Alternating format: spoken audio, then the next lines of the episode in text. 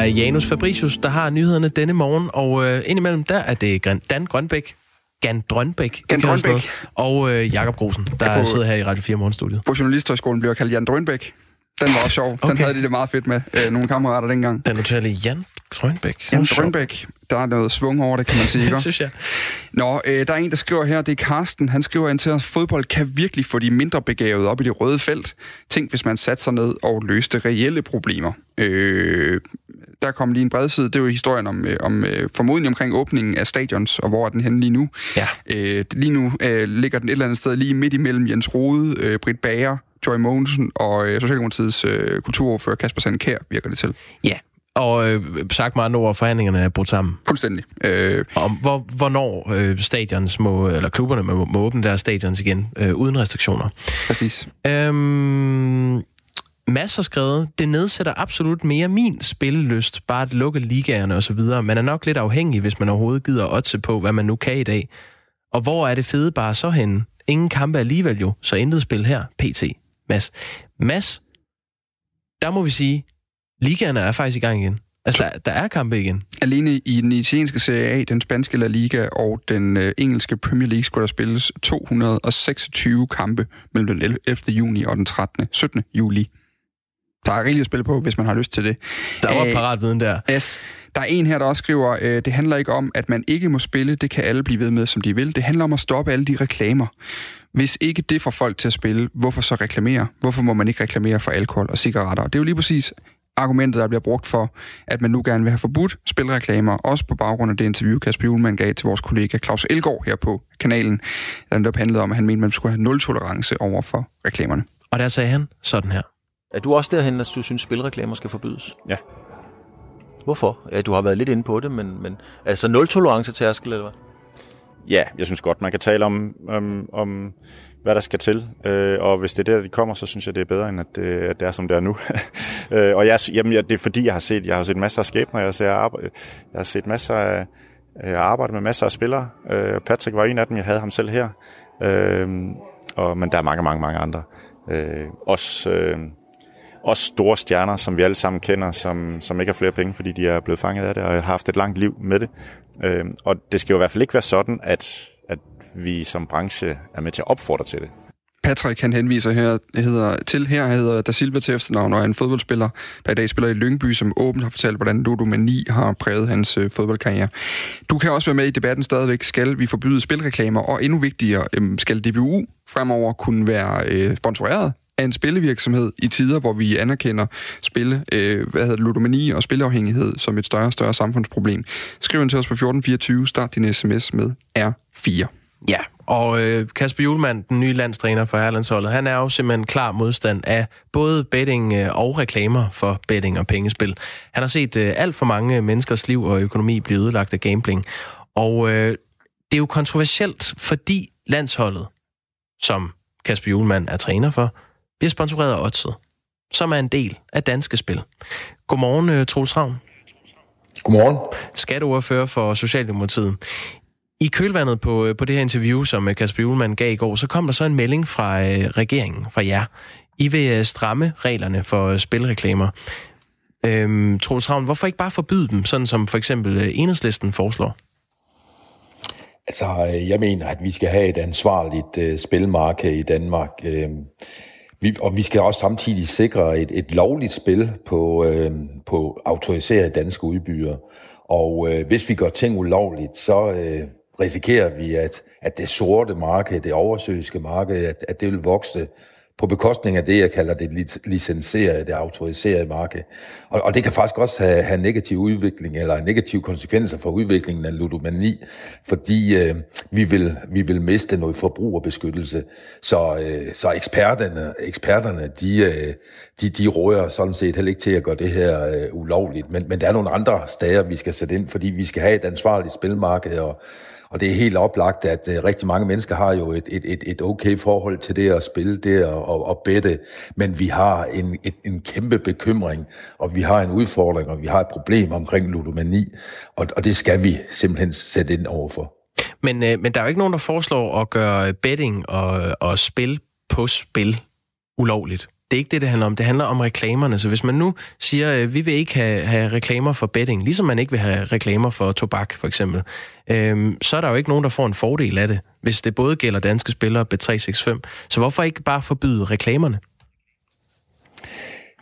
Jeg tror, at vi skal gå ind et andet sted. Altså, øh, jeg tror ikke vejen er et, et, et forbud, men jeg er helt med på, at, øh, at øh, udviklingen omkring øh, reklamer, øh, eksempelvis når vi øh, ser og, og, og, og kigger Superliga eller Champions League, at, at det er simpelthen blevet for voldsomt. Vi, vi, vi skal sænke reklametrykket på, på en balanceret måde. Det kommercielle pres øh, fra, fra spilindustrien er, er simpelthen blevet for voldsomt. Og, og problemet her er faktisk ikke, at, at det i sig selv udvikler øh, ludomani, men, men dem, de mennesker, og det er særligt unge mænd øh, i alderen 20-25 år. Øh, problemet er, at dem, der i forvejen spiller meget, de spiller endnu mere. Og, og højrisikospillerne, øh, de presses ind i, i, i ludomani og fastholdes i ludomani af, af det her meget høje reklametryk. Øh, så vi, vi skal ind og gøre nogle tiltag, men et, et, et direkte forbud, øh, mener jeg ikke er, er, er, er vejen frem. Men du har lige sagt, at øh, et højt reklametryk, det, det presser folk ud i ludomani, så hvorfor ikke bare forbyde reklamerne? Fordi der, der, der er nogle af, af, af de her reklamer omkring live betting, omkring online casino, som er højrisikospil. Det mener jeg, at vi skal ind og se på. Vi skal også ind og se på, hvordan de her reklameblokke, at de ikke skal være placeret øh, før og efter udsendelser, som, som er henvendt til børn og unge. Og, og man skal heller ikke kunne lave øh, den her altså, øh, live betting. Men, men, men et direkte forbud... Øh, tror jeg ikke på øh, vil være vejen øh, frem. Øh, hvorfor, vi ved hvorfor også, at fordi det er ikke... Øh, det, det, altså, øh, igen, som jeg indleder med at sige, så, så, så vil det også kunne, kunne kæse sammen med, at, øh, at man vil kunne risikere, at, at, at, at, at det sorte marked så øh, vokser, og altså det her oversøiske marked, som, som vil vokse på bekostning af, af det, vi egentlig har styr på. Altså, det, det, det, det er heller ikke dansk øh, kultur at, at, at gøre øh, det her ulovligt, men, men, men, men vi skal ind og, og regulere det, fordi øh, øh, ludomani er et, et, et, et kæmpe problem, og de unge mennesker, eller de mennesker, der bliver ramt af, af ludomani, og som også Kasper Julemand ganske udmærket øh, fortæller, jamen øh, øh, det koster øh, økonomi, øh, det kan koste uddannelse, det kan koste men, øh, fremtid. Jeg afbryder lige, Troels øh, og, Ja. Det, det her det har vi været inde i, men, men jeg, jeg skal stadig bare lige forstå argumentrækken her, fordi hvordan gavner det det sorte spilmarked, at man lukker for alle spilreklamer? Det vil det altså nødvendigvis selv ikke gøre, øh, men, men, men, men men det er jo et af argumenterne, udfor, som du nævner, for ikke, udfor, ikke at lave et totalforbud. Ja. Altså, det er bare lige, altså, bare lige for at blive ved den her med, med det sorte spilmarked. Altså, hvordan vil de nogensinde have en gevinst af, at man, man siger, laver et totalforbud mod spilreklamer? Det er et spørgsmål om, øh, at man skal have styr på sit marked. Øh, og, og, og, og hvis vi begynder at gøre elementer af det danske spilmarked ulovligt, så risikerer vi også, men det er ikke, at vi, snakker, vi, vi mangler kun. kontrollen. Vi, vi taler ikke om at gøre øh, et specielt Nej, men, spil men, eller men, noget men, andet Men der laver, jeg en sammen, der laver jeg en sammenhæng ind på selve spilmarkedet. Altså, jeg vil have et ansvarligt, reguleret øh, spilmarked med, med, med beskyttelse af spillerne. Men jeg vil også fastholde et, øh, et, et, et, et lovligt marked, hvor vi i Danmark øh, har øh, licenseret øh, øh, udbyder øh, på, på, på, på, på, på markedet. Og, og, og der øh, er der en sammenhæng også til øh, reklamerne øh, på spil. Men vi skal ind, men vi skal ind som sagt, og, og mener jeg, at lave nogle, nogle tiltag i forhold til, øh, til, til, til det kommercielle reklametryk, som er blevet alt for voldsomt. Troels Ravn, hvad er det gode ved spilreklamer? Jamen altså, øh, personligt øh, har, har jeg svært ved at, at, at, at se øh, øh, så meget positivt, men, men det er selvfølgelig klart, at det er jo en branche, øh, som, som jo også på mange måder øh, har nogle, nogle, nogle, nogle sunde, altså masser af mennesker har jo et sundt forhold til spil. Og, øh, og det er med til at holde, holde, holde gang i en øh, branche, hvor, hvor øh, ja, altså mange mennesker har et, et naturligt, et sundt forhold til, til spil, men hvor vi altså også har nogle faldgrupper, og, og, og det er de faldgrupper, øh, vi skal ind og se på, fordi reklamerne i sig selv skaber, som jeg siger, ikke øh, ludomaner, men, men, men de, der er øh, øh ludomaner, de kan blive fastholdt i et, øh, i et usundt spil øh, på grund af, af det her massive øh, kommercielle reklametryk. Jeg synes, du sagde før, at et meget massivt reklametryk for spil, det øh, trækker folk ud i ludomani. Men når du nu ikke ja. har øh, så nemt ved at nævne bare én god ting ved spilreklamer, hvorfor så ikke forbyde dem? Jo, men øh, jeg, jeg nævner vel også en god ting, altså det er jo med til at stimulere et marked, øh, som mange mennesker har et, et, et, et, et sundt og et naturligt forhold til. Og, og, og vurdere at spille, det at bette, øh, jamen det er der øh, mange mennesker, altså som nævnt, øh, der, der, der har et, et, et, et, et sundt og naturligt forhold til. Og det er reklamerne jo med til, kan man sige, at stimulere.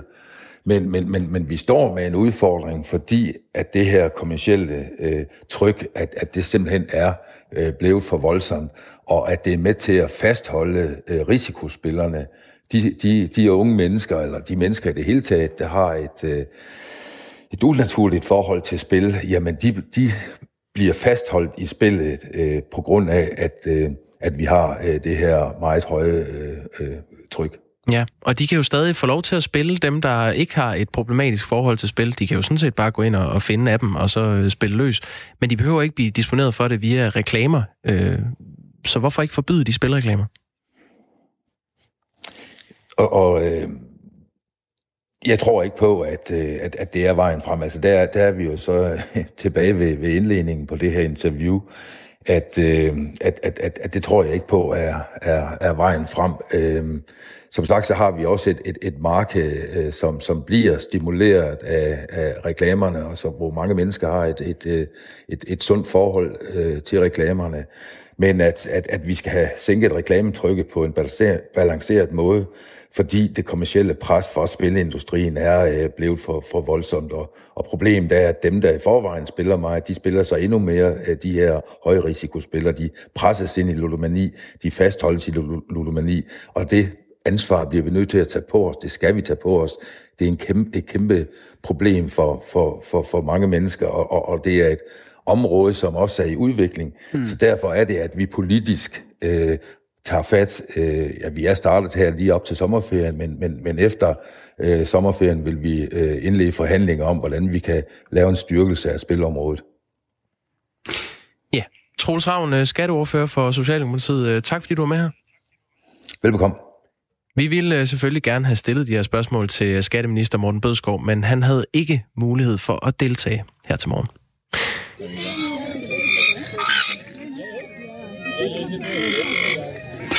Er det en æb? Det er en morhund, der okay. til Jeg tænkte, det var den det er den bedste, nogle gange den bedste måde at komme videre oven på sådan noget som det der. Det er, det er en god dyrlyd. Det er et lille stykke ingefær ja. til det radiofoniske øre. Okay, sushi-referencen. Ja, Æ, det her, den her morhund, det er en invasiv dyreart, der er i uh, kæmpe vækst i Danmark. I 95, altså i 1995, der var der registreret 10 stykker i Danmark. Om 5 til 10 år, der regner man med, at der er 30.000 morhunden, hvis udviklingen fortsætter. Tilbage i december, der fik øh, det otte midt- og vestjyske kommuner til at bede Miljøministeren om hjælp til at få udryddet de her små dyr, der mest af alt minder lidt om en vaskebjørn. De ser søde ud, men de er det ikke. Øh, det er et stort problem i den danske natur, fordi de har ikke rigtig nogen naturlige fjender, og de æder alt, også fredede dyr, derved en dårlig kombination. Her i løbet af sommeren, der følger vi Radio 4 Morgen op på nogle af de historier, vi har dækket i årets løb, og en af dem er altså historien om den invasive morhund. Da vi dækkede historien tilbage i december, der havde vi Rita Sønderby, som er formand for Husby Jagtforening med. Hun er en af dem, der ligger på lur derude om natten mm. og skyder morhundene i området omkring Holstebro, hvor hun holder til. Og vi har altså spurgt hende, øh, vi spurgte hende dengang om, hvorfor morhunden egentlig er så stort et problem. Hvis det er en tæve, så er den i stand til at kan få 11 unger i et kuld. Hvis vi tager det halve af dem, det er tæver, den får, så er de op på 87 tæver næste år, da alle er i stand til at få de der 11 unger. Så et par i løbet af tre år, der er de op på en bestand på 2.000 dyr. Det er altså seks måneder siden, at de her otte midt- og vestjyske kommuner bad Miljøministeren om hjælp til at komme morhundene til livs. Vores reporter Anne Ølgaard ringede til Rita Sønderby fra Husby Jagtforening for at få en status på, hvordan det går med jagten på morhunden her seks måneder efter. Ja, det er Rita. Hej Rita, det er Anne fra Radio 4. Jo, goddag. Rita, vi talte jo med dig i december måned hvad er der sket siden da? Jamen altså, morhunden, den er jo stadigvæk, øh, den, er, den er jo stadigvæk eksploderet i det, øh, i det omfang, at øh, man må erkende, at morhunden, den er overalt, og sidde og tro, at man har nogle områder, der er af morhund. Det er utopi, i hvert fald pt. Øh, vi må håbe, at med de her natsigtemiler, at vi får elimineret dem så meget, at vi kan få begyndt at få bestanden til at gå den anden vej igen. Ja, fordi de øh. her natsigte, du nævner, i slut februar, der meldte Miljøministeren Lea Wermelin så ud, at øh, man ville kunne søge om dispensation til at bruge det her natsigte. Før der må de kun bruge øh, håndholdte natkikker og lommelygter. Ja. Og på ja. bare et døgn, der fik de faktisk over 500 ansøgere fra jæger, der ville øh, benytte sig af det her lysforstærkende, når de skulle på ja. jagt om natten. Hvad har det sådan ja. helt konkret betydet for dig, når du ligger på lur der om natten, at du nu kan bruge natsigte? Jamen, øh, jeg søgte jo også den der natsigte øh, øh tilladelse der, men øh, desværre må man så sige, vi skulle have haft det sådan, at det trådte i kraft omgående. Og, og man fik den omgående. Det tog jo tre måneder, inden jeg fik den der. Og du kan også se i den tid, hvor man sidder ude øh, og kan se de banditter, de er på kameraet, man har noget at gøre med. Det er ret træls for at sige det rent ud. Så der kunne vi have elimineret mange flere i, i de der tre måneder, men, men øh, øh, godt nummer det. Nu har vi det sådan, at det kan vi gøre til næste år. Men, men det er i hvert fald helt sikkert, at det, der er alfa og omega, det er, at vi får taget de voksne dyr øh, i vinterhalvåret og hen til, øh, hvor de er efter parring, hvor man får dem gjort sådan, at vi forhindrer dem i at få unger. Ja, og hvad er det netop for en forskel, øh, natsigtet gør i forhold til at fange de voksne? Jamen, det er jo, at når du, øh, øh du ser, øh, det er jo et natdyr, de her morgen. Og, og, og når du ser ude om natten, hvis du ser med en håndholdt kigger med lysforstærkning i, den kan du jo øh, øh, bruge og skyde igen. Du skal have en sigtemil på din øh, riffel, for at du kan se dyret. Nu øh, er der jo endnu ikke nogen tal for, hvor stor en forskel øh, det har gjort, at man har kunne bruge øh, natsigte øh, i de her såkaldte jagtudbyttetal. De er simpelthen ikke klar endnu. Men af dem, som øh, der ligger øh, på lur i mørket, det er du jo en af dem, der gør, og du er også i en, i en, i en øh, hvad hedder det, jagtklub, så du har faktisk selv dine egne små tal, der ligesom indikerer, hvordan det er gået her øh, i år til forskel fra sidste Jamen, år. Kan du øh, fortælle mig, hvordan, hvilken forskel det, det, det er jo fordi, jeg, jeg, jeg lavede så en lille, lille øhm, min egen lille statistik, og der kan jeg se i forhold til sidste år, hvis vi tager fra januar måned sidste år, og så til den dato, vi er i PT, der, der er det i, i, i Holstebro-området, altså hele Holstebro Kommune, der var der blevet nedlagt 29 dyr i alt indtil nu fra januar sidste år. Og i blandt dem, der var der kun to voksne tæver. Men hvis vi så tager jagtåret 2020, som vi er inde i nu, fra januar og så til i dag, der er der nedlagt 61, og deriblandt, der er der 12 voksne tæver. Prøv så at se, de 12 voksne tæver, hvis de har fået i gennemsnit 10 unger hver, så har vi haft 120 øh, valpe og bøvl med at skulle ud og have elimineret. Så med andre ord, øh, nu har du dine egne beregninger her, øh, og mens vi venter på, på, på de landsdækkende tal, vil du så sige, at der er behov for at gøre mere, eller er du fortrøstningsfuld i forhold til den håndsudrækning, I har fået? Altså vil det her gøre en forskel i statistikkerne næste år? I forhold til det, vi har nu, og der, der er flere og flere, der får det her natsigtemil, så vil du se et tal til næste år, der er større i forhold til nedlagte morhunde, end der er i år jægerne går ud og får nedlagt nogle flere dyr, fordi de kan se dem. Og hver gang du nedlægger en voksen tæve, så er du altså så er der store chance for, at du bliver fri for at skal nedlægge 10 valpe per tæve året efter. Så, så, så, så det, det gør altså en forskel, øh, når man gør noget ved det. Og en af dem, der er med til at gøre forskellen, det er altså Rita Sønderby her fra øh, Husby Jagtforening, hvor hun er formand, øh, og som lige gav os øh, seneste nyt på øh, kampen mod morhundene. Klokken er 24 minutter over 8. Du lytter til Radio 4 morgen. Det seneste års tid har der været massive og øh, ja, til tider meget voldelige demonstrationer i Hongkong over en øh, omstridt sikkerhedslov fra fastlandskina. Og øh, nu har Kinas parlament natten til tirsdag enstemmigt vedtaget lige netop den lov. Øh, godmorgen, øh, Jonas Parello Plesner. Godmorgen. Direktør i Alliance of uh, Democracies Foundation og uh, Kina-analytiker. Og ja, tak fordi du uh, vil være med. Nu uh, har den her sikkerhedslov været diskuteret i en længere periode. Hvad, hvad er det præcis, den går ud på? Altså kort sagt er det jo et undertrykkende instrument. Altså øh, Kina har det internt i, øh, hvad hedder det, Kina, og, og, og undertrykker jo dissidenter og, hvad hedder det, øh, og andre, der tænker anderledes end det, det kinesiske kommunistparti var tilladet. Og det er jo det samme, man så nu gerne vil gøre i Hongkong. Hongkong har ellers fungeret under det her et land, to systemer, hvor man har haft en lidt større grad af pressefrihed, øh, ytringsfrihed osv. Og med den her lov, så har øh, hvad hedder det, fastlandet et øh, undertrykkelsesinstrument, hvor man ligesom kan kvæle de, øh, hvad hedder det, de stemmer, der, der vil noget andet og mere demokrati for Hongkong. Ja, den træder allerede i kraft i, øh, i morgen, den 1. juli, øhm, så det er lige op over. Hvad, hvad kommer det her reelt til at betyde for, for borgerne i Hongkong? Jamen, det kommer til at betyde, at nogle af dem, som øh, taler øh, hvad hedder det, for mere demokrati i Hongkong, ikke? altså en, en stemme, man kan nævne af Joshua Wong, som, øh, som den demokratifond, øh, hvad hedder det, øh, jeg også havde til at tale her den 18. 18. juni. Ikke? Han er i øh, det, der hedder øh, Demosisto, som har, har arbejdet for mere demokrati og været nogle af dem, der har arrangeret øh, nogle af de her demonstrationer, der har været over de, øh, den seneste periode i Hongkong. En stemme som hans kan man jo helt klart forvente, at øh, man vil bruge øh, loven til at, hvad hedder det, øh, undertrykke og i værste fald smide i, øh, i fængsel. Så på den måde kommer det til at betyde helt konkret øh, noget for en række stemmer, som ellers har blandet sig og givet deres budskab i udlandet. Ikke? Og nu kan man bruge loven til at sige, at hvis du har kontakter i udlandet, jamen, så laver du landskadelig virksomhed, ikke? eller har øh, orkestrerer fremmed indblanding i, øh, i, i Kina, ikke? og så kan man blive dømt på, øh, på de øh, hvad hedder det, vilkår, hvor vi andre vil se det som helt almindeligt at deltage i, øh, i, i, i debatten. Ham du nævner her, Hongkong-aktivisten øh, Joshua Wong, han øh, træder ifølge nyhedsbyrået øh, Reuters øh, tilbage som leder af den demokratigruppe Demosisto, som, som du også taler om, øh, fordi han er et, er et af de der primære mål for, for sikkerhedsloven. Er det det, der er formålet med, med loven fra Kinas side?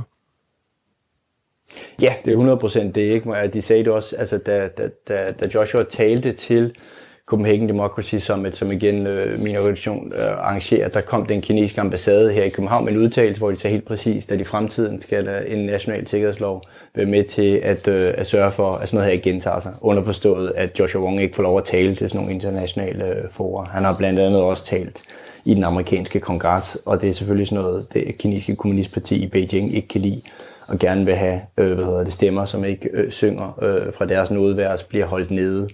Og, øh, og derfor helt klart er, er Joshua Wong på, på listen over folk, man kan forvente at se øh, undertrykt forfulgt efter den her nye lovgivning. Hvordan forventer du, at den vestlige verden kommer til at forholde sig til det her og, og reagere over for Kina?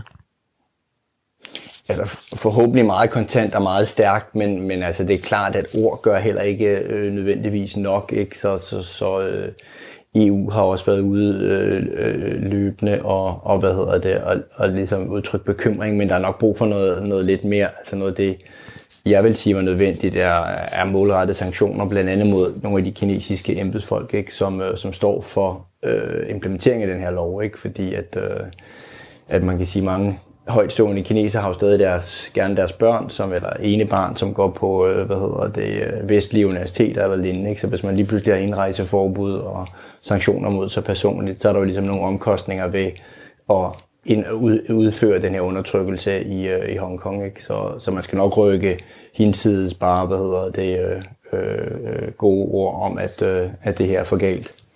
Du er jo øh, direktør i Alliance of Democracies Foundation, øh, Jonas Borrello Plesner. Øhm, derfor er du også glad for demokrati, øh, tænker jeg. Det behøver jeg ikke engang spørge dig om. Vi har fået en sms her. Vi... Ja, det, det kan vi godt blive enige om.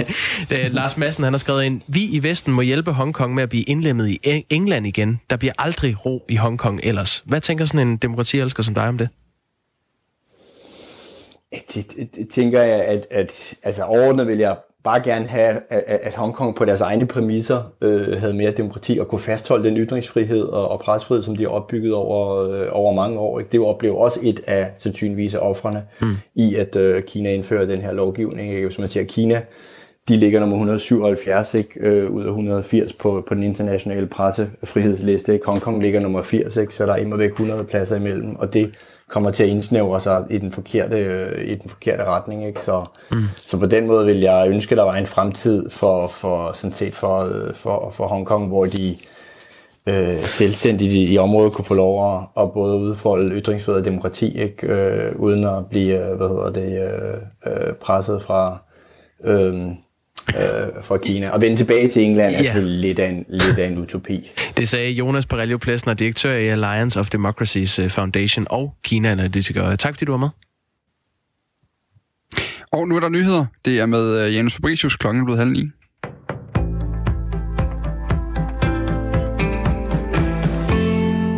Flyselskabet SAS har sikret sig, hvad der svarer til mere end 8,5 milliarder kroner til at flyve videre på. Det skriver TV2. Nyheden fremgår af en fondsbørsmeddelelse tirsdag morgen. Dermed har SAS sikret sig den kapital, som selskabet for godt to uger siden meddelte, at de manglede for at overleve. Det her betyder, at vi kan sige, at SAS overlever coronakrisen. De her penge er nok til, at SAS kan se frem, i stedet for at balancere på afgrundens rand, siger TV2's erhvervskommentator Ole Kron om milliardindsprøjtningen til SAS. Ældresagen vil have kattelem for tusindvis af ældre, der ikke kan deltage i videokonsultationer med lægen. Det er ellers meldingen fra danske regioner, at danskerne i høj grad skal vende sig til, at digitale lægebesøg, sygehusbehandlinger og genoptræning osv. fortsætter hjemme i stuen, også efter coronatiden. Fremover skal videokonsultationer, telemedicin og hjemmekontroller være reglen frem for undtagelsen, lyder det i en ny digitaliseringsstrategi for regionerne. Men Bjarne Hastrup, direktør for ældresagen. Han siger, det er en god mulighed for nogen, men altså ikke for alle. Vi synes, der skal være en kattelem over for de 158.000 ældre mennesker over 66 år, der aldrig har været på nettet, ikke ved, hvad det er for noget. Øh, de skal selvfølgelig have øh, et øh, brev i stedet for, og de skal selvfølgelig have mulighed for at komme op hos deres læge eller klinikker ude på hospitalerne. Derfor foreslår Bjarne Hastrup en dobbeltmodel, som både til tilgodeser dem, der kan være med på digitaliseringsbølgen, og så skal der være særlig omsorg for de ældre, der ikke er på nettet. Det bør ikke være muligt for spilvirksomheder som Danske Spil at kunne være sponsorer for det danske fodboldlandshold, og samtidig bør de heller ikke kunne reklamere under sportsarrangementer. Det mener Victoria Velasquez, der er erhvervsordfører for Enhedslisten. Det, som der er problemet, det er, at folk de bliver bombarderet med spilreklamer, både i det offentlige rum og på nettet.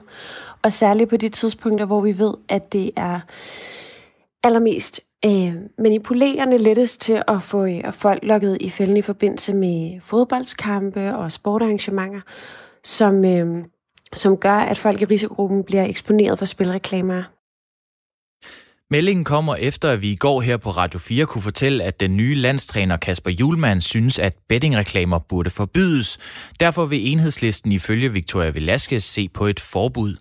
Det er samtidig med, at Danske Spil har en sponsoraftale med DBU, som går til efter EM 2021. Tvangsflytninger i ghettoen Nøjsomhed i Helsingør er direkte diskrimination. Sådan beskriver chefkonsulent hos Institut for Menneskerettigheder, Nana Crusoe, opsigelserne af 96 familier i ghettoen. Instituttet har, instituttet har nu klaget til ligebehandlingsnævnet over boligselskabet Boliggården, der står bag opsigelserne. De skriver Frederiksborg Amtsavis. Beboerne i nøjsomhed bliver opsagt direkte på grund af deres etnicitet, siger Nana Crusoe. Og opsigelserne af de 96 familier, det sker for, at nøjsomhed ikke bliver en hård ghetto i slutningen af 2020, hvor konsekvensen vil være, at 300 familieboliger skal nedrives. Vejret i dag bliver blæsende med en jævn til hård vind fra sydvest og vest, ved kysterne stedvis op til kuling med kraftige vindstød mange steder. Temperaturen de bliver mellem 15 og 19 grader.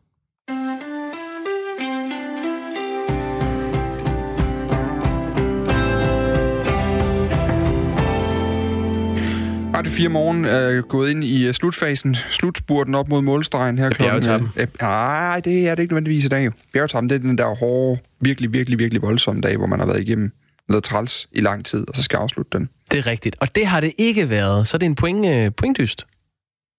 Nej, okay, det er bare opmålet. Ja, vi kører op, vi kører op mod målstregen og løfter armene. Det var egentlig bare kyste, en metafor, hvor vi er færdige med dagens program, men ja, ja. stadig har noget godt at vente. Øh, nå, Beklager. vi skal lige, det skal du ikke sige undskyld for. Det er kun godt, og er dejligt, du er her, Jacob. Øh, tak skal du have. Yes, vi kigger lige sms'en, fordi der har vi også nogle øh, lyttere, der heldigvis byder ind på de historier, vi har her til morgen, fordi det gør bare historierne bedre, når vi alle sammen kan snakke om dem sammen. Øh, vi har jo talt om det her med, om, øh, om, om øh, man skal gøre spilreklamer forbudt, efter Kasper Julemand, vores nye landstræner, har været ude og, øh, og lufte sin holdning til dem, der er, at han simpelthen har set det ødelægge for mange skæbner, og han derfor gerne så et nul-tolerance over for spilreklamer.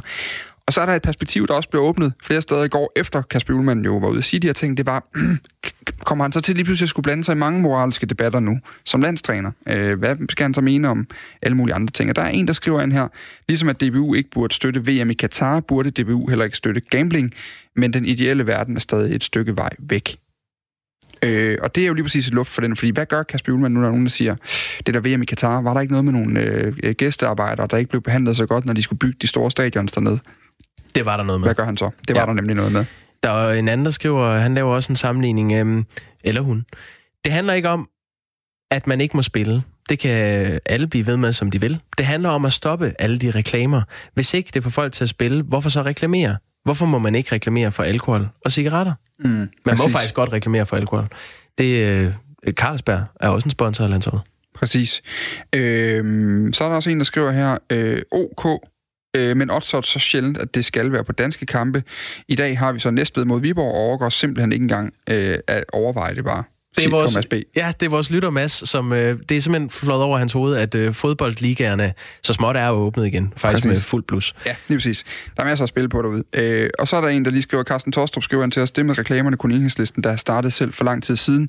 Generelt bliver vi bombarderet med reklamer konstant, og jeg ved snart ikke, hvad jeg betaler for. Virker som om et håndtag ejer bare skruer på, når de vil tjene mere. Og det er jo lige præcis, hvad reklamer er. Øh, og det er jo derfor, at der også er flere, der siger, at mængden reklamer betyder noget, derfor skal vi fjerne dem. Det handler ikke om at gøre spillene ulovligt, som øh, Velasquez øh, fra Enhedslisten var inde på. Det handler simpelthen om at sørge for, at reklamerne ikke er der, så man ikke frister øh, svage sjæl øh, og folk, der har et øh, problem med øh, spilafhængighed i forvejen. Og vi talte med Troels Ravn, skatteordfører fra Socialdemokratiet, lidt tidligere på morgenen. Han var ikke afvisende over for, at regeringen gerne vil gå et lille stykke ned ad den vej, der hedder øh, i hvert fald skære ned på bettingreklamer. Men et helt forbud, det, det var han ikke ikke afvisende over for jer. Det vil han ikke lege med. Det er en sag, vi bliver ved med at følge. SMS'er ind på 1424. Start din sms med R4, så vil vi rigtig gerne have den med i programmet. Radio 4 morgen. Her til morgen er med Jakob Grosen og med Dan Grønbæk og klokken. Den er 23 minutter i 9. Og øh, vi sender altså mellem 7 og 9 alle hverdage hele sommeren her i Radio 4 morgen. Det er frem til, øh, til og med uge 32. Og øh, det er jo sådan med nyheder i øh, et sommerland, at de har det med at blive øh, sådan mere og mere dugnakket i sommerens løb. Og derfor har vi lanceret et øh, nyt tiltag her under øh, sommersending, hvor vi hver dag allierer os med øh, et af de gode mennesker, der stamper vigtige lokale nyheder op øh, her i Danmark. Så får vi et ekstra skud øh, aktualitet, og vi kommer lidt rundt i det land, som vi er mere eller mindre tvunget til at holde sommerferie i. I dag der taler vi med en øh, journalist, som kommer fra Danmarks største regionale dagblad, der dækker hele Syd- og Sønderjylland. Det blad, det hedder Jyske Vestkysten, og nyhedsjournalisten hedder Rikke Balser. Godmorgen. Godmorgen, godmorgen. Vi skal øh, omkring tre historier, som vi har valgt at inddele ud fra de her kategorier. Den store, principielle historie, så skal vi omkring en mere sådan øh, personlig vinkel, og til sidst har vi den lille skæve. Øh, og du skal have tak for, at du stiller op her til morgen, øh, Rikke Balser. Øh, først og fremmest, den store principielle historie, der optager læserne i Syd- og Sønderjylland lige nu, den drejer sig om en øh, ny midtjysk motorvej, også kendt som øh, Hervejsmotorvejen. Den har skabt øh, uenighed og, og debat. Hvad, hvad består den debat i? Ja, det er rigtigt. Det er noget, der fylder rigtig, rigtig meget i landsdelen her i, øh, i Syd- og Sønderjylland, øh, især mellem øh, Kolding og Bilund, kan man sige. Fordi det, der er med den her motorvej, det er jo, at vi ved jo faktisk ikke endnu, om den skal bygges, men, men der, er, der er et rigtig stort arbejde i gang for ligesom at kunne forberede sig på, at der kan træffes en politisk beslutning. Og det betyder altså, at der ligger seks forskellige linjeføringer lige nu, øh, og øh, som potentielt kan komme, potentielt ikke kan komme. Og, øh, og de borgere, der bor langs de her linjeføringer, ved jo faktisk ikke rigtigt, om de er købt eller solgt. Øhm, og i givet fald kommer der jo kun én linjeføring, så nogen går måske i, i virkeligheden også bare bekymrer sig uden grund. Øhm, så det man virkelig, virkelig gerne vil have lige nu, det er en afklaring. Men, øhm, men den afklaring, øh, det er lidt uvist, hvornår den kommer.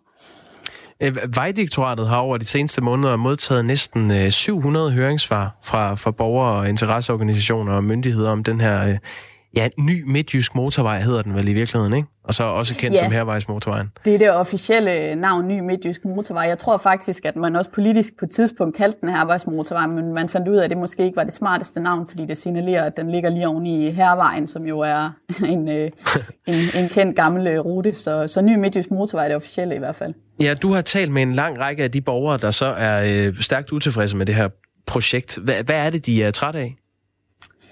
Jamen, de er jo øh, trætte af udsigten til at få en motorvej i baghaven, kan man sige. Eller trætte af, hvis der kommer en motorvej, der skal pløje igennem deres ejendom, og så de bliver øh, eksproprieret. Jeg tror i virkeligheden, det er det første, folk er mest bekymret for, fordi hvis man bliver eksproprieret, så har man jo en udvej, kan man sige. Øh, og det betyder jo, at staten kommer og køber dit hus, øh, fordi at øh, der skal ligge en motorvej så tæt på, eller måske endda lige igennem. Så får man jo penge, og man kan komme videre. Men, men dem, der får en motorvej øh, meget, meget tæt på, er jo virkelig bekymret for, hvordan det stiller dem, både økonomisk i forhold til at få solgt deres hus, men også nogen har minkfarme, nogen har øh, dyreinternater, nogen øh, ja, øh, står i forskellige situationer, der gør, at det bare er rigtig uhensigtsmæssigt, udover at det selvfølgelig er rigtig, rigtig træls at blive belastet af den her støj, der kommer fra en motorvej. Så, så det, det mange af høringssvarene går på mange af de her personlige øh, beretninger, men, men der går jo også rigtig meget kritik på, at, at der skal vi nu have endnu mere vej, der skal pløje igennem endnu mere af vores øh, flotte danske natur. Har, har man sådan en fornemmelse af dernede, Rikke Balser? Fordi det, det, er jo, det er jo sådan en historie, som man nærmest kan... Øh Altså man kan jo nærmest genkende den fra mange af de andre vejprojekter, ja. der har været, ja. og, og det her med, at man tager de her personlige skæbne historier, og huse, der ikke kan blive solgt, og øh, øh, virksomheder, der må lukkes ned, og børn, der ikke kan komme øh, i skole mm. på den vej, de plejer at gå, og alt muligt andet, der ligesom står over for det her. Det kunne da også være meget dejligt med en motorvej, så vi kan komme hurtigt frem, og øh, sådan en eller anden form for samfundshensyn. Altså, øh, præcis. Hvordan vægter det i det hele taget? Er, det, er der nogen, der også måske, måske synes, det er en ret god idé, det der med en motorvej der? Der er rigtig mange, der synes, det er en rigtig god idé, og især rigtig stærke stemmer. Altså, der er 31 borgmestre på tværs af partier, der bakker op om den her motorvej. Man bakker op bredt i erhvervslivet, særligt transportbranchen er jo elvild, og nu skal vi have den her motorvej, fordi at øh, et, af, et af hovedargumenterne er jo, at E45 sander til. Især øh, er der virkelig spidsbelastede områder, som eksempelvis omkring Kolding, og, og der holder man jo i kø i, øh, i timevis, både når man skal til at få arbejde som privatperson, men især også øh, lastbiler og, og, øh, og andre, der fragter øh, ting og sager, som er afhængige af at kunne, kunne komme frem. Så, øh, så i erhvervslivet ser man det jo som en kæmpe fordel, øh, hvis der kommer en motorvej. Så det er lidt, altså, jeg har talt med en borger, der, der sagde, at det var lidt David mod Goliat, øh, kan man sige, hvor, hvor det er virkelig sådan den lille mand mod, mod systemet her på en eller anden måde. Øh, og der er systemet jo så også 31 borgmestre, der på tværs af partier øh, har stillet op og sagt, det støtter vi op om.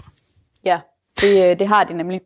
Øhm, det er jo øh, noget, der har været diskuteret med jævne mellemrum i jamen, 50-60 år, om der skulle ja. øh, komme en ny motorvej fra nord til syd i øh, det centrale Jylland. Og Kolding Kommune har også skrevet et høringssvar, hvor politikerne i byrådet bakker op om de her planer, men slår fast, at de egentlig foretrækker en udvidet, udvidelse af E45 frem for en helt ny øh, midtjysk motorvej. Øhm, har, hvor meget har det været på tale, at man, øh, at man kunne udvide E45 i stedet for? Altså begge dele er jo sådan set på tale, kan man sige, og nogen vil jo argumentere for, at det ene ikke udelukker det andet. Nogen vil sige, øh, at, øh, og det tror jeg heller ikke tallene viser faktisk, at den hervejsmotorvej kan gøre det alene. Der skal flere tiltag til, ligesom for at afhjælpe den her situation, der er på øh, E45. Øhm, men alt afhænger jo faktisk af de kommende infrastrukturforhandlinger på Christiansborg, hvor det, det er jo dem, der beslutter, hvad der skal prioriteres, hvad der skal bruges penge på osv., og det er jo det, alle venter på lige nu.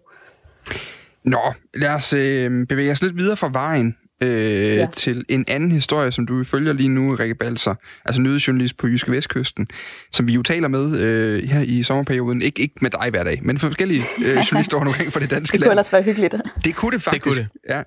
det kan være, at vi skal gøre det til en fast ting, også når, når der ikke er sommer på programmet. Men øh, vi taler om i dag om, om Syd- og Sønderjylland, øh, og, og du arbejder på Jyske Vestkysten, som sagt. Vi skal jo vende ja. en historie, som du selv følger lige nu, som du har skrevet om i weekenden, og som, som har det mere personligt præg. Kan du lige give os et, øh, et brief på den? Jo, altså vi har en, øh, en øh, ja, man kan kalde ham øh, debattør, man kan også kalde ham provokatør, alt efter hvilke øh, kredse man kommer i, tror jeg.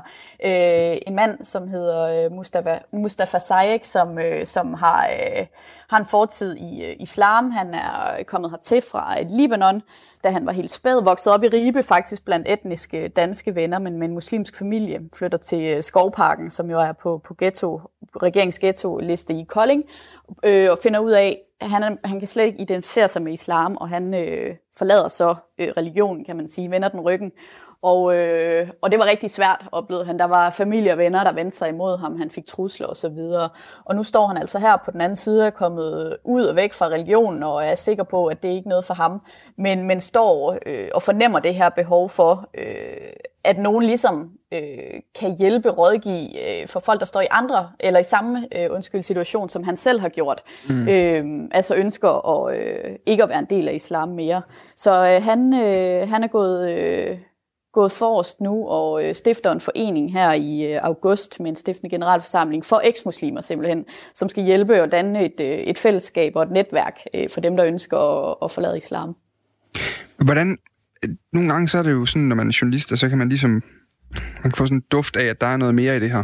Der er et ja. eller andet i den her historie, som godt kan noget mere, end, end at være gribende på det personlige plan. Hvad, hvad, er det, hvad er det, du så i den her med Mustafa Sayek? Jamen, øh, han øh, er jo i hvert fald selv inde på, at, øh, at øh, først og fremmest vil han ikke fortælle, hvor den stiftende generalforsamling skal være, skal finde sted, fordi at øh, han er simpelthen bange for øh, den ballade, der kan opstå. Han er godt klar over, at øh, det kan være ret kontroversielt på den her måde at gå ud og øh, dels at kritisere islam, for det gør han, og det lægger han ikke skjul på, men også dels at... Øh, og øh, ligesom at danne en klub, kan man sige. Han, han siger selv, at det skal ikke være en hadeklub, det skal ikke, han går ikke sådan ud og øh, prøver at omvende folk fra islam, eller prøver at argumentere for, at folk skal forlade islam. Det er en forening, der skal hjælpe øh, de folk, der står i det, som har truffet eget valg. Men, øh, men han er jo godt klar over, at det kan være ille set øh, i det muslimske miljø, når, når nogen forlader det, og øh, frygter også, at, at vrede muslimer vil begynde at infiltrere den her forening osv. Så, videre. så det bliver jo enormt øh, spændende, kan man sige, øh, at følge med i, hvad der egentlig sker omkring den her forening. Øh, også fordi det er vist ikke første gang, der er nogen, der har, har forsøgt sig i de her øh, baner, hvor, hvor, hvor det ligesom er gået i sig selv igen osv. Så, øh, så det bliver enormt spændende at, at følge hans, øh, hans vej, kan man sige. Og så lige til sidst her nu, altså øh, arbejdstitlen for den her nye forening er frafalden. Øh, og, ja. og der er jo også noget, nu var det omkring det her med muslimer, der kommer ind altså, at man simpelthen frygter, at den bliver infiltreret på en eller anden mm. måde. Altså, mm. hvor store følelser er der på spil i det her for, for Mustafa Sayek? Der er kæmpe store følelser, øh, både for ham og for, for, for dem, der han har kendt i det muslimske miljø, og også øh, for andre. Altså dem, han skal hjælpe, siger han selv. Nu har jeg ikke snakket med nogen af dem endnu, men, men han siger, at der er nogen, der lever under, øh, altså skifter navn, øh, skjuler deres adresse, fordi de er bange for, øh, hvad der kommer til at ske. Altså at nogen vil holde øje med dem og, og forsøge at og, og, og få dem tilbage øh, på den ene eller den anden måde øh, til islam. Men, men øh, så det er den ene side af sagen. Den anden side af sagen er jo dem, der stadig er i det muslimske miljø, kan se på det her ske. Og, og, og debatten på Facebook i kølvandet på de her artikler, jeg har skrevet, har jo allerede været voldsom. Øh, beskylder ham for, for alt muligt, og han tager, tager til genmæle, kan man sige. Så der er virkelig store følelser på spil. Vi taler med øh, nyhedsjournalist øh, Rikke Balser fra øh, Jyske Vestkysten lige nu her i Radio 4 Morgen om de historier, der fylder i Syd- og Sønderjylland lige nu. Og Rikke Balser, du bor på Fanø. Det behøver det du ikke sige ja eller nej til, for det gør du. Ja, og en, øh, en sag, der har fyldt meget øh, på Fanø og i resten af, af mediebilledet. Det er en sag, som øh, startede i november sidste år, og nu er den netop afsluttet. Det er et vaskeægte trekantsdrama med musikeren Johnny Madsen i det midten. Man sige, ja. Æ, Rikke Balser, vil du ikke lige forklare, hvad den her sag øh, gik ud på? Jo, altså, øh, den øh, udspringer jo øh, faktisk af 11. august 2019 ved 21-tiden, hvor øh, der er en fest på øh, Johnny Massens parkeringsplads over på Fanø, øh, hvor øh, blandt andet hans øh, manager og kreativ direktør på det, der hedder Realen over på Fanø, sådan et kultursted, øh, Jeanette Exner til stede, og så Johnny Massens ekskæreste, eh, nej undskyld, nuværende øh, kæreste til stede øh, blandt, blandt andre. Der er jo selvfølgelig også andre til den her fest. Men, øh, men det, der sker, er, at øh, Exner, Jeanette Exner, hun vil gerne øh, benytte toilettet øh, i, øh, i Johnny Massens øh, private hus her, og, øh, og møder så øh, Johnny Massens kæreste ind i huset, som øh, absolut ikke... Øh, øh, synes, det er en god idé, at hun er inde i huset. De har et vist et noget anstrengt forhold i, i forvejen. Øh, og det, som øh, der så sker derfra, er jo faktisk det, som hele sagen handler om, fordi at øh, Jeanette Exner beskylder jo øh, så øh, Johnny Massens kæreste for at sparke hende i hovedet i, øh, i forsøget på at, at få hende øh, ud. Altså at kæresten gerne vil have Jeanette X noget og sparker hende øh, så i hovedet. Ja. Øhm, og det er jo så det, øh, der skal afgøres i retten. Har, øh, har Johnny Massens kæreste sparket Jeanette X i hovedet eller ej? Altså udøvet det, vi kalder øh, i retsbrug simpel vold mod øh, Jeanette X'ner. Og det, øh, det havde hun ikke. Øh, Rosie Jørgensen blev i hvert fald i sidste uge frikendt for vold øh, mod Jeanette Exner. Øhm, Rosie Jørgensen har jo kaldet, øh, eller kaldt øh, Jeanette Exner for Fanøs store øh, drama queen, og det er jo bare en, en stærk kulørt sag. Det er også derfor, det er interessant at tale med dig, når du øh, nu øh, bor på Fanø, hvor, hvor de her øh, mennesker, alle er store personligheder. Altså, hvor meget har den sag fyldt på, på Fanø? Jamen det er sjovt, for jeg tror faktisk, at den har fyldt mere uden for Fanø. Altså jeg tror faktisk, at folk uden for Fanø har synes, den har været mere øh, interessant at snakke om øh, end folk på Fanø. Og, øh, og hvad der lige er den store forklaring på det, det, det ved jeg faktisk ikke. Men, øh, men i hvert fald blandt øh, de folk, jeg omgås på øh, øen, har det ikke, det har ikke sådan været det store samtaleemne, som man ellers kunne, kunne forestille sig. Øh, men man skal også tænke på, at alle kender alle på kryds og tværs på Fanø, og, øh, og øh, nogen kender måske Johnny Madsen, og nogen kender Jeanette Exen, og, og, og andre kender øh, Johnny Madsens øh, kæreste Rosita. Så, så jeg tror også, øh, altså, man skal måske også passe lidt på, hvad man siger på sådan en lille øh, samfund, og hvem man så lige er, er, er til stede sammen med, mens man siger det, og så videre. Så jeg ved ikke, om det kan, det kan råde det, men, men på øen øh, er det faktisk ikke noget, der har fyldt øh, helt vildt. Hvad med øh, hos dit medie, øh, Jyske Vestkysten? Altså, I dækker jo øh, sager og ja, historier fra Syd- og Sønderjylland, og, øh, og du som journalist øh, der, og så samtidig bosiddende på Fanø, har, har du øh, prøvet at, at løfte den historie i Jyske Vestkysten? Det har jeg faktisk ikke selv. Øh, nu sidder jeg på øh, en øh, redaktion, der dækker den lidt mere regional, hvor vi så har Esbjerg-redaktionen, der, der skriver om Esbjerg og Fanø specifikt. Så det er faktisk dem, der har skrevet om sagen. Og, øh, og jeg tænker tit over, tænk hvis jeg egentlig skulle skrive om sådan en sag, øh, som over på Fanø, hvor jeg selv bor, fordi at, øh, at det er jo helt klassisk i lokaljournalistik, at, at det kan være svært at være den der journalistrolle, kan man sige, fordi at man både skal være venner med dem, man, man bor med og, og omgås dem og møde dem i supermarkedet, og så samtidig føre den kritiske pen, kan man sige. Øhm, så, så jeg er spændt på, hvordan jeg egentlig ville have det, hvis, hvis det var mig, der skulle have dækket den her sag. Jeg tror ikke nødvendigvis, jeg ville synes, det havde været øh, super fedt. Rikke Balser, øh, journalist på Jyske Vestkysten. Øh, tak for lige at lave en, øh, en overflyvning på, hvad der, hvad der, hvilke historier, der fylder lige nu i, i dit område. Det var så lidt. Det var en fornøjelse. Øhm, I går var vi øh, op ved Nordjyske i Nordjylland, og i morgen skal vi til Køge. Det glæder jeg mig til. Så vi kommer lidt rundt i landet. Klokken den er 8 minutter i 9. Det er god paratbilen at have med til, øh, til sin dagligdag. Man har lige vide lidt om, hvad der foregår ude i de forskellige egne. Præcis. Synes jeg. Mm. Øhm, nu skal vi til den egen, der, øh, der hedder ja, Nordøstjylland, kan vi vist godt kalde det. Øh, det, er, det er et lille sted, der hedder Østerhurup, hvor der er en del campingpladser. Der er en enkelt campingplads, hvor der i den her uge finder en festival sted. Den hedder Skyland Beach Camp, og det er en camp for festglade unge, der skal få humøret i top, mens man samtidig forsøger jo at imødekomme de her mange restriktioner indført i forbindelse med smittefaren med corona-situationen i øjeblikket. Øhm, det er bare ikke alle, der er glade for den slags arrangementer, fordi øh, kombinationen af unge, alkohol, fest, høj musik osv. ikke nødvendigvis lugter af meget, meget stor påpasselighed i forhold til ikke at smitte hinanden. Nu kan vi sige godmorgen til øh, Frederikke Strandholm Rotel. Godmorgen. Godmorgen. Hvordan har hovedet det? øhm, ikke helt godt. Jeg er lidt smadret. Ja. Du, du ligger i en lejr lige nu på Skyland Festival. Er du lige vågnet? Ja, for en time siden. Altså, musikken spiller jo, så kan man ikke sove så meget længere. Nej. Blev det vildt i går? Nej. Ja, det synes jeg. Like, der var nogle fester og så lidt rundt omkring. Mm. Husker du at holde afstand? Sådan en halv... Nej, ikke helt. Altså, du ved, når en fest, så er det jo ligesom sådan på klubben, så sådan, ja, der var ikke så meget afstand nok. Over, overfortolker jeg, hvis jeg bare tager det som et nej? Det gør det nok ikke. Der var ikke rigtig afstand der. Nej. Men der var 50 personer. Den, den holdt vi. Er du, er du sikker? Ja, det tror jeg. Hvordan? Eller de sådan... Der var jo nemlig også fest nede på stranden, hvor at så sagde sådan, altså hvis vi ikke holdt afstand, så ville de bare lukke festen. Så sådan, vi prøver virkelig. Ja. Ja. Øh, Frederikke, du deltager jo i den her øh, festival, Skyland Beach Camp, lige nu. Hvor, hvorfor, er du egentlig, Ja. hvorfor er du egentlig med på den, når vi er midt i den her epidemitid, hvor vi skal jo passe voldsomt på i øjeblikket? Ja, altså, jeg ved ikke, man kan jo ikke bare sådan blive ved med at passe på, om man skal også ud og hygge sig. Øh, eller sådan, jo, man skal selvfølgelig passe på, men man kan jo bare heller ikke blive indendør hele tiden. Og vi er jo unge, og vi vil gerne ud og have det sjovt, mens vi kan.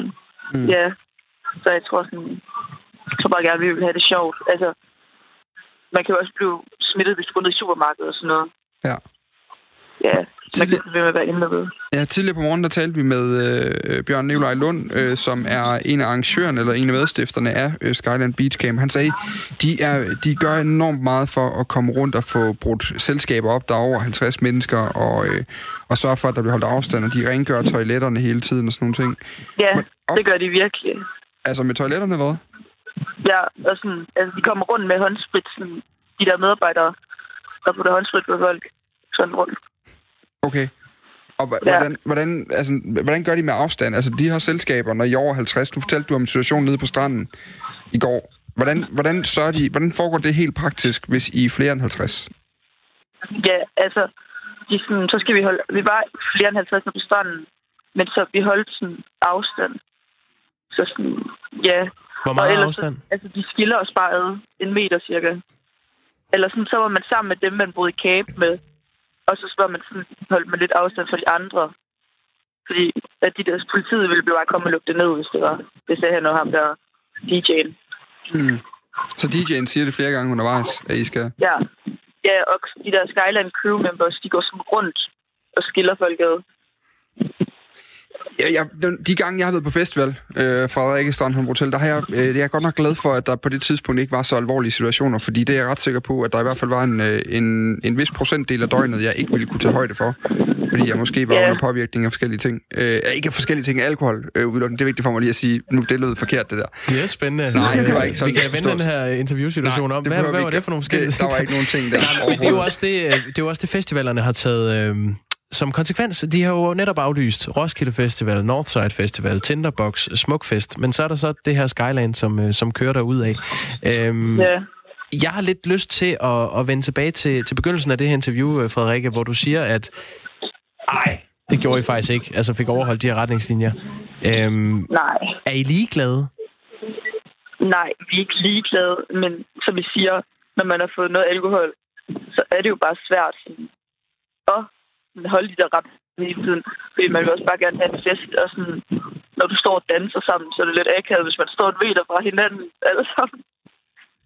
Men det er jo lige præcis det, der er, nok vil være de der biologers Ja, det argument for, at men- man ikke... At, at det er jo netop præcis argumentet for, at man ikke nødvendigvis skal drikke alkohol i øjeblikket og danse tæt og alle de her ting. Ja, Er det fordi, du ser lidt højt på det?